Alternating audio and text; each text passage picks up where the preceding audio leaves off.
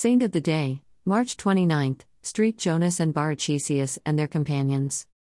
King Sapor of Persia, in the year 327, the 18th of his reign, raised a bloody persecution against the Christians and laid waste their churches and monasteries. Jonas and Barachesius, two brothers of the city Beth Asa, hearing that several Christians were under sentence of death at Ubam, went there to encourage and serve them. Fear not, brothers, but let us combat for the name of Jesus crucified, and like our predecessors, we shall obtain the glorious crown promised to valiant soldiers of the faith.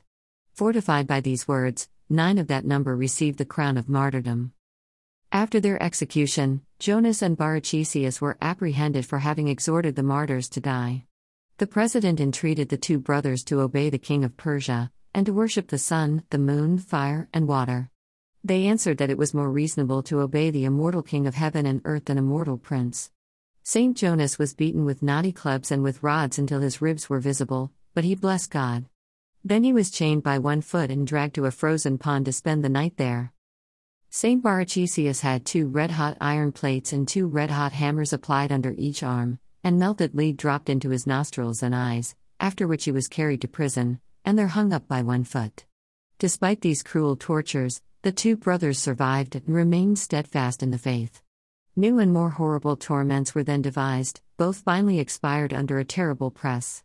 They yielded up their heroic lives, praying for their enemies, while their pure souls winged their flight to heaven, there to gain the martyr's crown which they had so faithfully won.